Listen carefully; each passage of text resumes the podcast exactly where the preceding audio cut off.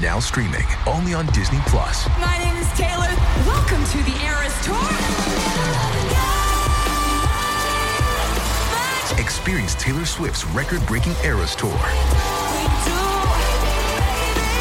Does anyone here know the lyrics?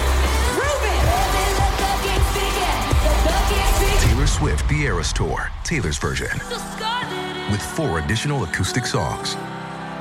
Now streaming only on Disney Plus. If you want to listen to this episode or any of our episodes ad free, you can do that now. Head on over to Patreon, click on the ad free level. You get all of our bonus shows that you've been hearing so much about, plus every single day Monday, Tuesday, Wednesday, Thursday, and Friday. You can listen to this episode or any of our other episodes at the same time, ad free, over on Patreon.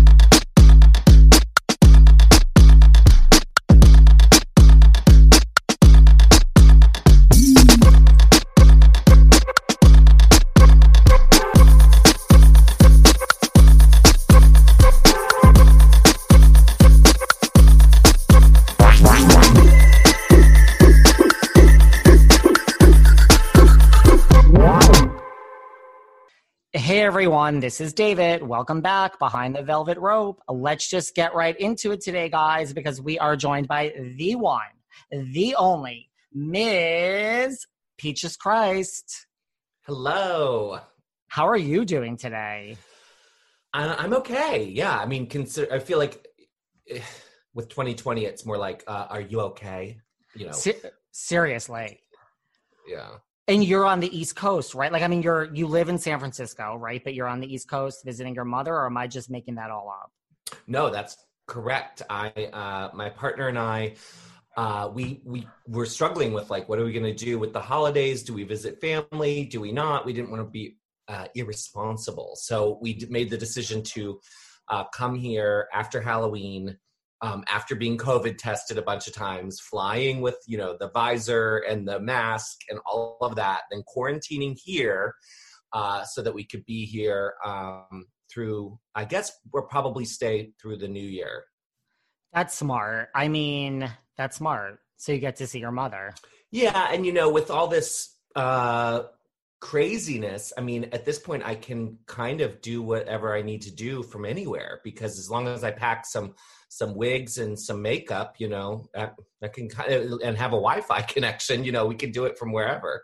That's what I've been saying. So I'm still in New York. I was out in the OC for a minute, but Mm. I have days where I'm like, I don't know why I'm in New York City. I should just pack up and go somewhere else because no one would know the difference. Yeah, I mean, it's it's like who who cares? And since we've been here, we're like, well, I mean, if we want to do any sort of getaway, you know, what would be safe? So I grew up uh, spending summers in a in a resort town called Ocean City, Maryland. So you know, it's completely empty right now and dead. So we went down there for a few nights and you know, kind of just walked the boardwalk, the empty boardwalk, and you know, all of that. So it's kind of fun just to be in a ghost town.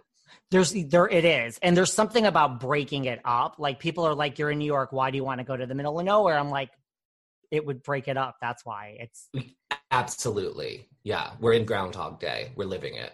where are you though on the East Coast? Like are you in the New York area or I'm in Maryland. So I grew up here in, in Maryland, uh, in Annapolis, which is, you know, about 20 minutes outside of DC, kind kind of between DC and Baltimore. and you were born Joshua Grinnell. Yes. And so, what was growing up in Maryland like? What was your childhood like? What type of child were you? I, like to start at the beginning here. Sure, sure. I mean, I was classically strange. You know, I was uh, not just queer. I guess, you know, they could tell I was queer from a really, really young age, um, according to my parents, um, which, of course, I was oblivious. I, I was that kind of queer kid who knew that eh, nothing about the fact that everything I did was queer. You know um, i was into theater i was flamboyant i was into you know horror and dressing up. I, at the time i didn't think my obsession with horror and darkness had anything to do with queerness but now you know i kind of realize that a lot of us you know have that in common. So you know i was a strange kid and i grew up in a very um let's see uh sub- Well, Annapolis is is known for the Naval Academy. It's historic. It's it's very preppy. Um, I went to Catholic school, so it's it's just very white and you know kind of boring and preppy. And you know it was sort of like, and I was the kid who was like putting on plays, and um, you know I created a haunted attraction when I was like 12 13 14 that ended up becoming kind of a, a bigger success and you know at the time i didn't realize how supportive my parents were because i was uh, you know a little uh, director and a diva. And uh, but now looking back on it i'm like oh my mother would dress in the costume i would give her you know sell tickets at the ticket stand. My father would take the chain off the chainsaw and dress in the costume i made him and he you know he'd do the chainsaw finale because he was an adult. And you know so they were i mean they had a lot of acceptance around my strangeness um, and my rebelliousness. You know, of course, I, I would, you know, got really punk rock in high school and goth and, you know, dressed. And, and of course, the discovery of John Waters uh, changed my entire life because the fact that someone was doing what he was doing, and not just one person, but Mink Stole, Divine, you know, the whole crew were like in neighborhoods that my relatives lived in, you know, that changed that put me on a different course. So did you so i mean your parents that's good. Like you know they weren't like there's the football go throw the football nothing like that?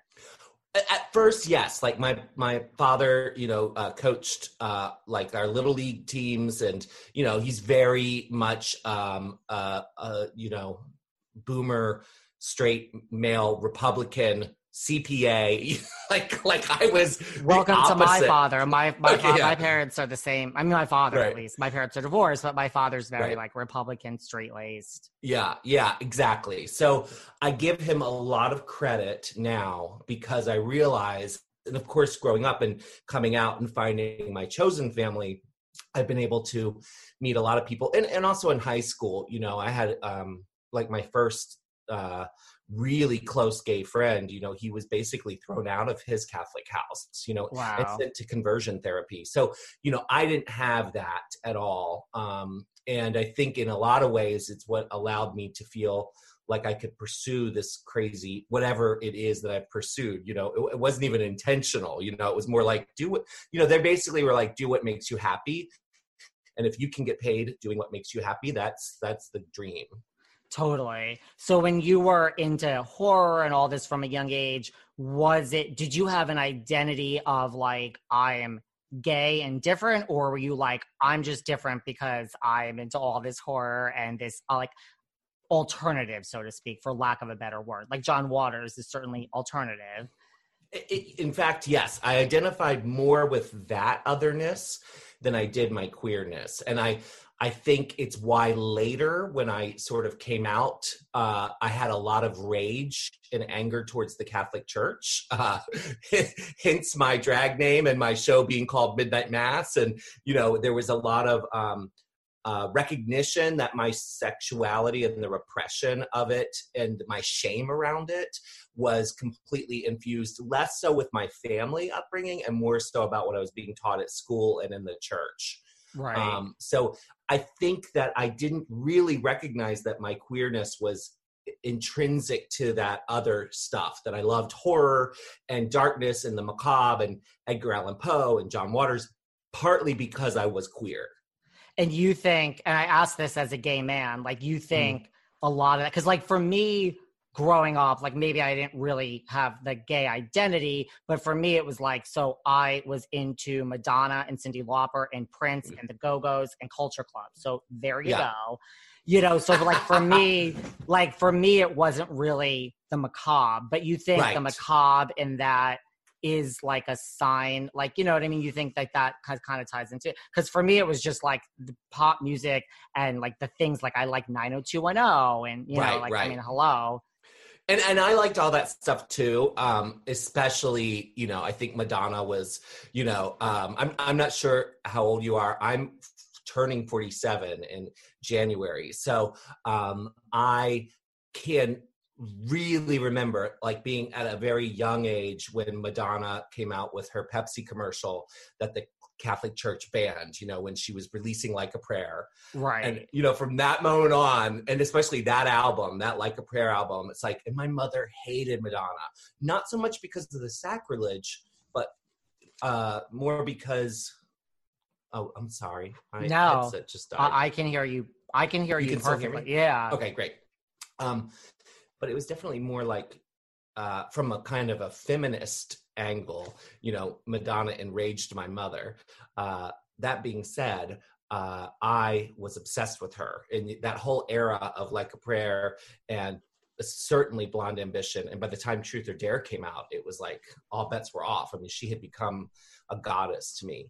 Um Totally. now I didn't realize again, and I think more so the the the horror stuff, if anything, and the the Cure and Depeche Mode and Siouxsie and the Banshees, in some ways that sort of took the pressure off my queer, uh, what's the word, identification by others because they were like, oh, he's just fucking weird, you know right. he dresses in black and you know and so he's a weirdo he's a satanist or whatever and so maybe my attraction to that stuff isn't you know i just really that's just what i liked you know um but it it was it's funny to me now looking back on the pop music i liked and the the pop culture i liked and i'm like oh my god it was all gay you know I- Yeah. I, was obsessed with Madonna and not just Madonna, but like Erasure. Like I went to a Pet Shop Boys concert in high school in Washington, D.C. at American University. I was 16. It was a big deal that I was allowed to drive into the district with my 14 year old sister, who they let me bring. I had no idea what I was walking into. Imagine a Pet Shop Boys concert, you know, in 1989 in Washington, D.C. Like we were kids surrounded by, by the gayest of all gay men. I mean, it had to have been 99% gay men, right? yeah. It was like the John Waters discovery. Like my head exploded. I realized these are my people. This is what I am. That was actually that Pet Shop Boys concert in many ways was a big awakening for me. Like, oh, oh, this is what I am. Well, the Pet Shop Boys are great, as is Depeche Mode, as is Siouxsie and the Banshee, Yeah. as is The Cure. But Yeah. right, like you were dressing in black and like Yeah. goth and like into like the, a punk look, I assume, and that Yeah. was just like you were different. And I think in some ways it was protective um, because all the Heathers and you know jer- jocks and stuff that kind of you know I had a very welcome to the dollhouse type junior high you know where I was definitely the sissy. Uh, but as I started to really express more of that dark stuff, like I'm obsessed with Freddy Krueger, um, Hellraiser, you know, all this stuff. I think they kind of drifted away from me and this this other sissy in high school who um, I remember watching get bullied, and I felt so guilty just sort of standing by and just being kind of glad that I wasn't I wasn't the focus. And actually have a lot of guilt about that to this day because they really you know tortured this kid. Um, I think that all the goth stuff and the horror it kind of made them you know like afraid of me a little bit, you know. Right. Were you bullied before that kid came about? Yeah, I think we both were like, you know, because when you're in Catholic school, you kind of go to school with people your entire life, you know? It's not like you um, have a set of elementary school kid friends and then junior high friends and high school friends. It's like, oh no, we're all together forever. Right. And I think because he transferred in for high school around ninth grade, and because I was, you know, Joshua that they all knew forever, the transference of bullying kind of went to him. And I have kind of a strange story about him where, you know, San Francisco, many, many years later, I ran into him at the stud, you know, and I hadn't seen him. And I mean, this was a long time ago. So it probably had been, let's see, if I went to high, uh, college for four years, it, it probably had been like six or seven years since high school, right? Which at the time felt like a long time. Of course, now it doesn't feel like long at all. Um, but I ran into him at the stud and I tried to apologize to him.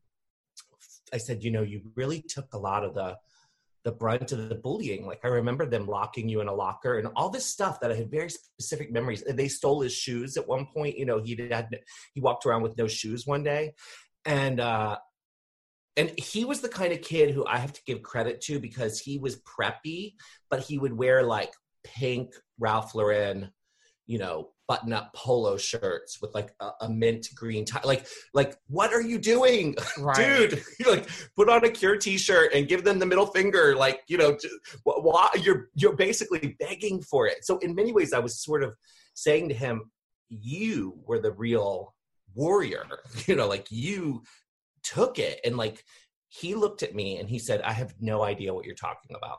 Like he Wow. had no concept of it and it was so strange because i realized like oh we're not going to have this moment that i i kind of wanted you know Seeking the truth never gets old. Introducing June's Journey, the free to play mobile game that will immerse you in a thrilling murder mystery. Join June Parker as she uncovers hidden objects and clues to solve her sister's death in a beautifully illustrated world set in the roaring 20s. With new chapters added every week, the excitement never ends. Download June's Journey now on your Android or iOS device or play on PC through Facebook Games. We all get so busy in our daily lives, but I can't stress how important it is to prioritize your mental health and wellness every day. Because if your mind is clear, it allows you to accomplish everything else that you want to accomplish in your day. When you work on yourself, you start to see positive changes in all areas of your life. Talkspace has helped me with all of that, and I wholeheartedly recommend them. I can't tell you how much they've helped me with therapy. You can sign up online, you get a personalized match with a provider that's right for you, typically within only 48 hours. You can text, video, or send voice messages to your licensed therapist at any time. And it's so incredibly convenient. I mean, I don't like leaving my house, nor do I have time. You get to have virtual sessions right from the comfort of your own home. And did you know Talkspace is the number one therapy platform? They have licensed therapists in over 40 specialties anxiety, depression, relationships, and so much more. As a listener of this podcast, you'll get $100 off your first month with Talkspace when you go to Talkspace.com slash velvet. To match with a licensed therapist today, go to Talkspace.com slash velvet to get $100 off your first month. So don't wait till something goes wrong in your life to start working with a therapist. That's Talkspace.com slash velvet. so yeah i mean that was and and since then of course more kids that were in the shadows uh, have come out of the closet but he and i were kind of the the poster children for gay guys It's funny that you felt guilty and he was just like, what are you talking about? Yeah i think to, today I, I think maybe it was a because i actually went to other friends of ours and i was like am i imagining this? Like did i make this up? And they said absolutely not. I mean he was tortured. And i think maybe it's some sort of ptsd mechanism of I, I, he doesn't even acknowledge that life. Wow. yeah Well, I was bullied and I acknowledge it, but I've moved on. yeah so, I mean, you know, but I, I see how that could work. So then you went to school to Penn State to study film. So it was always kind of film for you. It was like I was always making. Uh, uh, it was film and theater. You know, those two things have always been like really my driving passion. And I guess just storytelling, but through film and, and plays. Um, and so I, my major in college was film production, and uh, I, I wanted to go to NYU, of course. Um, Yes. and I wanted to get the hell out of Maryland and be in New York City. Uh, but I did could not afford NYU. You know, we applied for financial aid, and my parents, my dad, the CPA, basically sat me down and showed me what my student loans would look like. And we actually went to NYU, he and I, for orientation. And he had this sort of come to Jesus talk with me in New York, which was basically very smart in many ways because he he he laid it all out financially. yeah. Um, and uh, I had gotten a small scholarship to Penn State University, which was kind of the epitome of what I did not want. You know, Big Ten University, huge fraternity, sorority. You know, uh, but in retrospect, I realized that that was really great for me because I was so weird at Penn State and stood out so much and was so much more easily able to be a student leader and uh, um, a unique filmmaker. And I have a friend, a peer of mine, who we would have been in college at the same time, Darren Stein, who went to NYU, who uh, has since written and directed Jawbreaker and you know a bunch of other cult movies. He produced uh, my first feature film, and Darren, you know, I realize now, like Darren was one of many of us at NYU, Mhm. right? Whereas I was the only one like me at Penn State, and I think in a way that was a good experience. That's true. I never thought about it like that. But yes, at NYU, I imagine, and film school, there's plenty of people a little off center. yeah, would... yeah, they know who John Waters is. Whereas at Penn State, I had to I had to explain that you know to them. Well, Jawbreaker is a great movie, and Rose yes. McGowan did great in it. Flawless. Rebecca yeah. Gayheart. So there yeah, that whole cast: Rebecca Gayheart, Julie Benz, Rose McGowan, and Judy Greer. My God, that was Judy Greer's first movie. Oh wow. Yeah. So your friend did very well. Yes, he did. And uh, we, uh, it's funny, we met, you know, uh, obviously on the West Coast, but it was kind of like when we we met, we clicked right away. Like, oh my God, how have we not been friends? You know, sooner and we've just stayed close friends for like 20 years now. And then during your senior thesis in college that's where peaches christ was born? Yes. So tell me about that. Well it was i mean uh, kind of an accident. Um, i was d- directing a movie that i co-wrote with my friend hal called jizzmopper uh, a love story. And as you can imagine the faculty um, did not really like I, like the star pupils back then um, wanted to be Martin Scorsese, you know, like they wanted to be Brian De Palma. Like it was very straight white male. Spielberg was, you know, the hero. And basic in many ways, you know, it was Penn State. And I'm not saying that people weren't talented, it's just that their references and, and what was idealized was not John Waters. It wasn't queerness, it wasn't camp.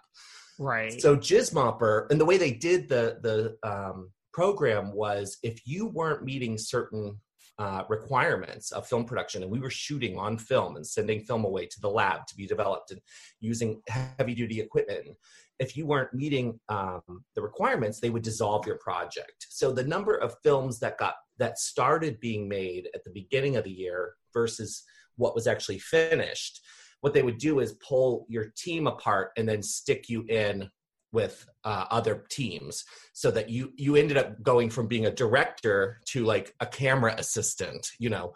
And i was like i'm no, there's no way that jizzmopper is going to be you know um, uh, halted. And so when the actor who was playing the drag queen character you know just was kind of flaky and in their defense you know doing drag in central pennsylvania in the mid you know early 90s was not necessarily safe or comfortable for anyone um, I stepped in and saved the day. But the reality of it is, I make it sound like I'm, you know, this, this, uh, you know, what's the word that I, I had a gun put to my head to, you know, in order to save the film. I'm guessing now that I wanted to play that part all along. So, and did you? So when you stepped in, I mean, it was your project. So, like, did you have like a vision? Of what this person would look like, like Peaches Christ, like before, or just you made it up? I mean, I imagine it was your project you did, right? Yeah, I um so in, many ways, Jizzmopper uh, and the way that it went would, would sort of forecast the next twenty, probably plus the rest of my life because I was uh, uh, writing on the film and I was uh, directing the film and then also I was in the film. Um, and uh, I don't recommend that necessarily. It's probably why so much of what I do is such a mess. You know, uh, you know, one of the things I, I think people know about me and my stage shows is that they will never be flawless. Things will go wrong. You know, there'll be mess, they'll be messy. And I love collaborations. I love working with a lot of people. You know, I'm not um, a solo artist. I love that sort of craziness of community and everyone having a role, you know. Um, so with Jizzmopper, I actually hired uh, an artist friend who designed uh, the look for the movie that was Peaches, which is not what we would see as Peaches today, um, but at least you know it was a start. And of course, um, the references were divine and. Um, I mean, really, Bozo the clown, and you know, it, you know, I really, you know, went for it. And so the Peaches drag in Jizzmopper is quite embarrassing, uh, but um, you know, it's where how how it all started. Where did you and then so well when you did that and it all started were you just i mean because you were in school for film were you just like whoa like i'm now like i a part of me has been awakened like i love drag or was it like i love film and i don't know this is part of performing and maybe i'll do this again? So that's yeah it's um it's kind of all of that. It was sort of um, I well, I was did improv theater in high school, which is so strange. But like we had a youth program that taught kids from all the different high schools how to do improv theater, and you had to audition for it. And what was great for me is it opened my world and gave me peers outside of St. Mary's High School and friends who like went to public school all over the state. And we were part of this traveling improv troupe and i loved improv. I loved doing improv. I loved learning the rules of improv and it wasn't something that carried over for college mostly because the school of communications where the uh, film program was was not really in bed with the theater department. We were kept separate. Um, and i was a women's studies minor and with all of that that was about all i could handle. And um, so being Peaches in the movie was a lot of fun, but it was when the movie was coming out on campus and there was this big film festival, and I was Peaches like on campus and Peaches like at a nightclub, like a straight nightclub, to promote the movie and kind of call attention to it. That not only did I love the sort of controversy around it because drag was i mean the people who hated peaches the most back then were gay people you know um really so, oh yeah it was drag was not popular you know it was um it was you know it, this was the time remember this is before gay marriage um before you know anyone had added the T to any before drag race. oh, way before, way, right. way, way before drag race. Um, and so I, I, sometimes tell the drag race queens, I'm like, oh yes, there was a time when you know, drag was not only not popular, I mean, we were literally asked not to show up places by gay people, you know, gay pride parades, gay, you know, and I loved all that. I loved pissing off sweater gays. You know, I loved, I loved uh, performing for, you know, punk rock folks. And drag at the time, especially at Penn State, was more punk than anything, especially in a movie called Jizzmopper. So that's yes. really where it kind of awoke my my interest in performing and, and basically showed me like oh this is how i can do improv. I can do improv through this character. That makes sense. So how did you come up with the name peaches christ? Well at the time the, the guy who was shooting jizzmopper um, eric who i love very much but we butt heads a lot senior years because he was a really devout Christian. And he was someone nobody else wanted to work with because he was a crazy Christian. And he, um, how should I say this? Well, he was just talented. His camera work was great. And I needed someone that I could trust to shoot this freaking movie because we're at school. You know, this is this is a time where people send film off to the lab. They've spent a lot of money for us especially a lot of money and the film comes back and if it's not shot correctly you throw it in the trash. I mean you don't have you know like it isn't video you know there was no fixing it. Right. Um, so it was kind of like am i going to work with this crazy christian or you know what? And i thought okay if he's willing i'm willing. And he really had no other choice. Like jizzmopper basically got the dregs like the leftovers. And what was great right. about being with the leftovers was we all had something in common. Nobody wanted us, and we were rejects from the rest of the film school. So our uh, motivation, you know, was really pure, and we all had the same goal, which was to make the best movie we could. And uh, and so Eric and I would would kind of argue in a way that I just don't think I would argue with someone today. Like argue over the validity of of being gay, you know. Um, and now I, am so grateful for that. And Eric and I have stayed friends, and you know, we uh, we were the we were the two who really you know made made sure that that film got finished. You know, he and I sat and edited it, you know, together for hours and hours and hours. And I think together, you know, we both, as cheesy as it sounds, like we showed each other kind of the other side.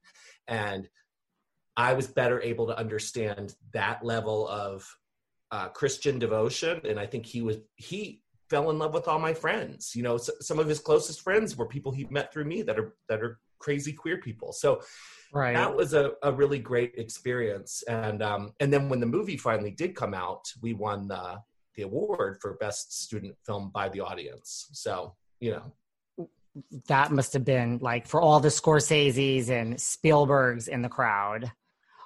I think there was a lot of I mean, not only did they program it last, and my parents came to Penn State to see it, they had a they made a warning before it screened, you know, because whatever, there were dildos and stuff in the movie. Um, but it was very validating for all of us, and I think it probably did bother or annoy you know some of the other students at the time. So, how did the name come about? Oh Sorry. my god, I'm so I'm like, sorry. wait. Well, no, I'm just like, wait a second. I'm like, you didn't just answer that, did you? No, I went on a tangent. I'm having, which is okay. I, I don't mind tangents. I'm just like, I'm having a moment. no, it was me. Um, so at the time, I wanted to call Peaches Peaches Christ, and Eric begged me not to. And the re- the reason I was even telling you about Eric was because that was one of the battles we had. And so if you ever see Jizzmopper, you'll see Peaches Nevada, not Peaches Christ. And Remember that season of Keeping Up with the Kardashians when Scott Disick became a Lord and he now wants us to refer to him as Lord Disick? Well, you know what? I've been obsessed with doing the same thing ever since then. And now I found out there's actually a way. I need to tell you guys about Highland Titles. This is a company that's been running for 16 years and they can make you a Lord or a lady for less than $50. The way they do this is by allowing you to buy a piece of land as little as one square foot from their Highland estate. This legitimately makes you a Scottish landowner, allowing you to claim the title of Lord or Lady. Now, I'm in the process of doing this. So once it's done, you know, I'd like you to refer to me as Lord David. Now, as we head into the Christmas period or for any special event such as birthdays or anniversaries by visiting Highland Titles, you can get an amazing and truly everlasting gift for your loved one. Once you've ordered your gift from Highland Titles, you or your loved one will get an official personalized certificate and a beautiful gift in the mail access to the online dashboard where you can download your certificate, view images of the land. And if you ever visit Scotland, you can visit your very own small patch of the Scottish countryside at the Highland Titles Nature Reserve. By visiting highlandtitles.com and using the discount code VELVET, you get 15% off anything on the site. Highlandtitles.com, use code VELVET and get 15% off. one and the big argument was I wanted to own that name because I was pissed off at the Catholic Church and drag queens at the time were calling themselves things like Torny Anus, you know, uh, uh, as a pun on Tori Amos or suppository spelling, who's a friend of mine. Um, and I kept thinking, well, if I'm going to do a pun on a celebrity, it should be someone that's like never going to go out of vogue, that everyone will know forever. Uh, and so that's kind of where it all all came up. And I, I was not Peaches Christ in the movie, but when I got on that plane to go to San Francisco, I became Peaches Christ and, you know, never looked back.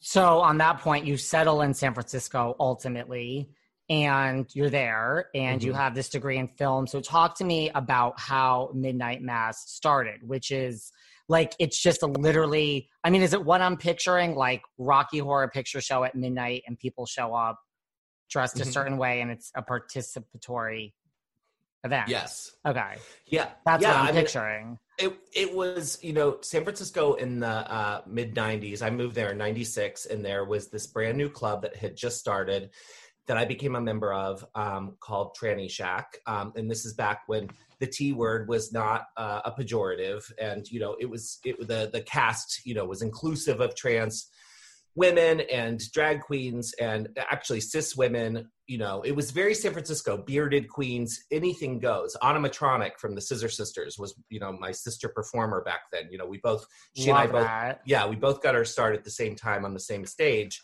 and that cabaret that show um really launched the performing careers of a lot of us a lot of people. And i think part of it was just being you know part of the same community and inspiring each other. And so after two years of performing there with those performers i created midnight mass which was really an offshoot and part of the same community. And it was to showcase my love of cinema and also my love of rocky horror and to do something that hadn't been done how should I say this? I was inspired by hearing about the Cockettes. This is before the Cockettes documentary. And so the, the little I knew was that they did a, a, a crazy drag show at midnight at the Palace Movie Theater before movie screenings. So I heard that and kind of made up my own version of that. Now, years later, meeting Cockettes and seeing the movie The Cockettes and studying about the Cockettes, I'm like, oh yeah, this we were two totally different, things, but born of the same spirit in a way. And then that kind of took off, right? Like you didn't necessarily expect it to, or you did, but I mean, it became a big thing. I didn't expect it to the way that it did, and in fact, I, w- I was kind of oblivious to it for a while. You know, it was it was obvious that Landmark Theaters, who uh, gave me the green light and allowed me to do it, and and and in their defense, they really, you know, uh, you know, kind of had to defend it in some ways because there were people even in San Francisco who were very bothered by it and offended by it. You know, in the first year we would have little old ladies show up at the theater thinking they were coming to mass you know like at midnight. Wow. and we'd have to you know and they'd show up and there's all these you know horror drag queens standing outside. Um, but over the years it became kind of an institution in san francisco and it would sell out shows and you know I, I, I look back on it now and i'm like we broke every law in the book i mean we did things that you should never have been allowed to do you know like drag queen roller derby in the theater you know we had ambulances show up and take people out you know we we would make the audience sign you know release of liability forms on their way in and it at the, I was so young and naive, I didn't realize how stupid a lot of it was. so Right. despite that, you know, it became successful and uh and yeah, and then you know, I was making short films and you know, doing basically it was kind of integrating all of my interests.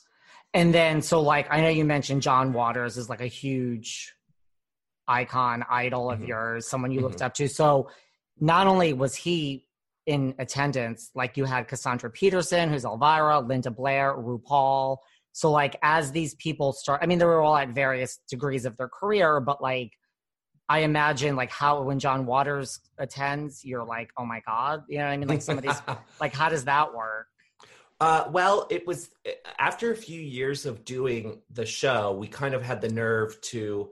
The show evolved over the years. So, what you see today in my sort of drag parody, cult movie drag parody, is definitely an evolution of what we were doing at Midnight Mass, but it would start as a sketch or a contest or, um, you know, uh, a guest, you know, speaker or something, and we would make it theatrical. And so we we started these shows that I called Idol Worship, um, and the and the idea was let's let's invite someone from the movie and and see if they'll come. And the first person we ever uh, asked to come was Mink Stole.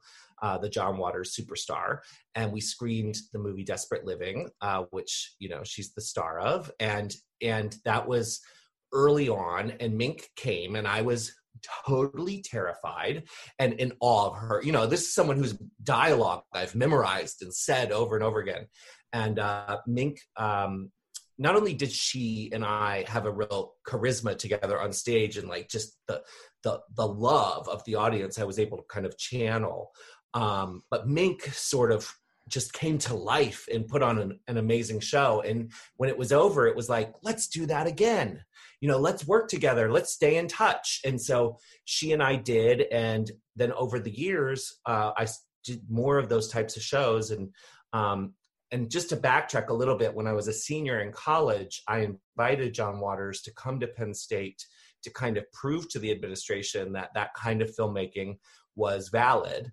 Um, and I put together the grant to get him there, and he came and we met. But it wasn't until many years later, after working with Mink for uh, a bunch, that I got to run into him in San Francisco and say, "You may not remember me, but I'm the kid who brought you to Penn State." And he said, "Oh yeah, how are you doing?" And you and your friend moved to San Francisco.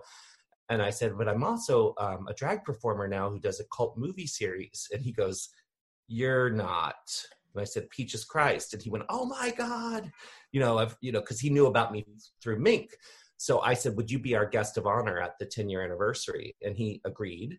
Uh, and so Wow. him, he, he was part of it. Mink was part of it. Tura Satana, the star of Faster Pussycat Kill Kill, was part of it. Elvira was part of it. And so our 10 year anniversary was this big summer celebration, and all those people came and they were part of it. Linda Blair. And, um, and then John and I uh, kept in touch, much like Mink and I did.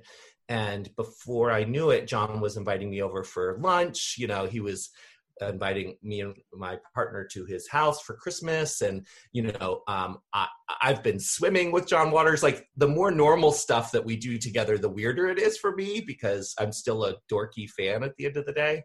But we did become friends. I was gonna say because like I meet so many people through this job, and then you know Mhm. I become friends with them, and I'm like, okay, we're all humans. Are Yeah. you in that? Are you there? Or are you just still like at times like, uh, wait, I'm with John Waters? it's both. It's both. Like uh we can definitely go out and hang out and it's like catching up with a friend for sure. And I think um I think mostly that's what it is. But then like, yeah, like we went like I for whatever reason, you know, I I did I spent a few summers in Provincetown doing shows and John spends his summers in Provincetown. And so we got to spend a lot of time in Provincetown together. And it was sort of like the more normal it became to hang out with him regularly and to do things and like go to the beach together um, that's where i would get even more weirded out by it. Like oh this is weird. Like i'm i'm really really his friend. Like you know and so the the, the kid in me would sort of be pinching myself right. That makes sense. Like for me, it's like when I'm hanging out with certain people, they're your friends, and then like when someone's comes up and wants a picture, you're like, I, I get it, and oh Yeah. yeah, like this person is like a big deal, but I forgot it now because Yeah. we're just like friends. And I'm annoyed with you today, by the way. But I get that these people want. And then I'm like, oh, yeah, that is. Well, what about RuPaul? Like, what was RuPaul like? How did RuPaul get involved? Uh, so uh, Rue and I had met, and she um, was lovely and sweet, and um, you know, and, and active on Twitter. This was in the early days of Twitter, and so she and I would um, tweet, and she was very generous with me. You know, and I, again. Drag may not have been popular when I started, but there was someone who was popular. The only person who was popular, like this, this Yeah. RuPaul heyday, is like her third coming. You know, like RuPaul became super, super famous in the early 90s, like in 92, you know, with Supermodel. And I think for me, watching um, a black drag queen, you know, become a household name and on MTV and, you know, hanging out with Nirvana. I mean, that was, I was such a fan of hers. I was such a fan of what she did and such a fan of Lady Bunny, you know, and when the Wigstock movie came out, the documentary, it's like, that whole group of queens like i just worshiped them because you know they had done so much at that time. And uh, so when rue made a movie called Starrbooty years later uh, a very much an, uh, a throwback movie for her because Starrbooty was a character she did sort of before the supermodel character. Um, and it's it's it's a real uh, homage to the films of Pam Grier, the sort of black exploitation uh, films like Coffy and Foxy Brown. Uh, she had this character that she did a, a, a feature film for called Starrbooty, which I encourage everyone to see. It is garbage in the best possible way. You know, Lady Bunny. There's, it's just, it's kind of shocking. Like, there's full blown erections in the movie, like, not prosthetic penises. These are porn stars. Like, it's very audacious. And Rue had uh, asked me uh, about we basically went back and forth where I wanted to do a tribute to her, and it made sense to do the tribute with the film Starrbooty, and so that's what we did at Midnight Mass. We did like a, a black exploitation night, and Rue came and we did a pre-show together, and then we screened the movie Starrbooty, and she was lovely. And she, at that time, on stage in the interview, announced that she was going to be doing a drag parody of Tyra Banks's Top Model. She said it's going to be like Top Model and Project Runway kind of fused together, but with, you know, for drag queens. And I remember thinking, like, nah, that'll never work. Wow. Because you know, I mean, it, that like I didn't at the time. I, people don't know this, but Logo made it very clear that they were not interested in drag. They did not want drag. You know, so it took kind of RuPaul to to break that wall down for everybody. So RuPaul announced Drag Race at your midnight mass. Yeah, I mean, she probably was already talking about it, you know, publicly. In fact, they were starting to roll out online auditions. The way they did it in the early days was uh, basically everyone auditioned kind of publicly and was sort of upvoted onto the show. You, you, you know, you, you. Uh, could actually kind of watch the contestants and their audition tapes roll in if I'm if memory serves. And so that had that had just started. So she, in a way, she was kind of just saying, "Hey, you can audition for this show. Go to this website." Well, she announced it there, so that's amazing. Yeah. What about so VH1 didn't want drag? They were very vocal about that back in the day. Well, it was uh, even before VH1. I mean, had Dra- logo, Drag yes. logo, Sorry, logo. Um, w- which was you know disappointing because uh, you know it was it was purportedly the queer network, um, but the idea was that drag was something they weren't interested in, and at the time it was a pretty what's the word? It was a show business secret that was well known amongst show business people. Now I think it's a little more out in the open because the story of Drag Race includes the fact that Logo was pretty anti-drag. But at the time, you know, if you were in show business and you were successful at all, then you were tapped into at least some queen that worked at Logo. And uh, we all had a friend who, you know, had a foot in the door there. And it was pretty well known that the powers that be had no interest in drag. So we were pitching, Wow. all of us were pitching stuff, but, you know, none of it got made. Are you shocked at? Well, first of all, are you shocked at like how big RuPaul is? How big Drag Race has become? From like you said, a network that started logo, the Queer Network didn't even want drag. Like, are you shocked at how big this thing has become? Yes. Yes. I mean, I, I don't know how else to say it. Um, I, I'm, I'm shocked by a lot of things that have happened in my lifetime that I didn't expect, you know, uh, some good, some bad. Um, and the, the popularity of drag uh, is not something I would have forecast at all. I remember going to the first drag con and they, they were lovely. World of Wonder has always been um, super generous with me and included me in so much and been so lovely. And they really made a point of, especially with the first drag con, putting myself and Lady Bunny and Coco Peru kind of in the first paragraph of their, you know, announcement about it because I think they did not want it to be Drag Race Con. Um, which is hard for it not to be that, but that, to their credit, they went out of their way to make sure that all of drag was sort of included. And Oh wow, I didn't even know that. So they mentioned you and Lady Bunny and Coco Peru. yeah, in the Oh, first good. in the first drag con, we're very featured. Um, and uh, I remember being there with Coco and walking around, and she and I kind of looking at each other like, "What the fuck is happening? Like, what is this?" Because that's when it really. And I had already been doing shows with RuPaul girls. You know, I knew what their um, marquee value was, but somehow DragCon, the idea of a drag convention of that size, that really blew me away. Not yeah, size and like okay, like you know, there's Trinity the Tuck and there's the line and ka-ching ka-ching for every Yeah. picture Miss Tuck is taking. It's Yeah. a big thing now. Yeah, and it was when that drag uh, drag con happened. It must have been um, more recently after season four because I remember the line for Latrice, and I remember how they did not. They were not. It was the first drag con, so they were not prepared to handle what was happening. They did not anticipate what was going to happen, which was all of us who weren't on Drag Race had you know modest lines let's say you know um you know conservatively speaking and then someone like latrice and even some of the season four girls had very modest lines or no lines you know but Mhm. then there were those there was the latrice the sharon needles the you know where where the the ex- the ma- i mean there were kids who waited in line to meet latrice for hours and hours you Yeah. know and to get a hug from her and i have to say i loved seeing that and i'm glad that i've lived through all these different kind of eras of drag you know And like, are you shocked? Because, like, right, like, listen, we have a long way to go. But yes, like back in the day, the people didn't want the, the drag queens, like sexually, you know, it was mask for mask. And, you know, the drag queens had their place, but like a lot of bars didn't want them. And Yeah. now they're welcome. Everyone wants to date one. And like, these i mean like trinity the tuck like if you look or Yvie Oddly there's like one point something million followers. So yeah. are you ever shocked at how like for lack of a better word it's as mainstream as it's ever been?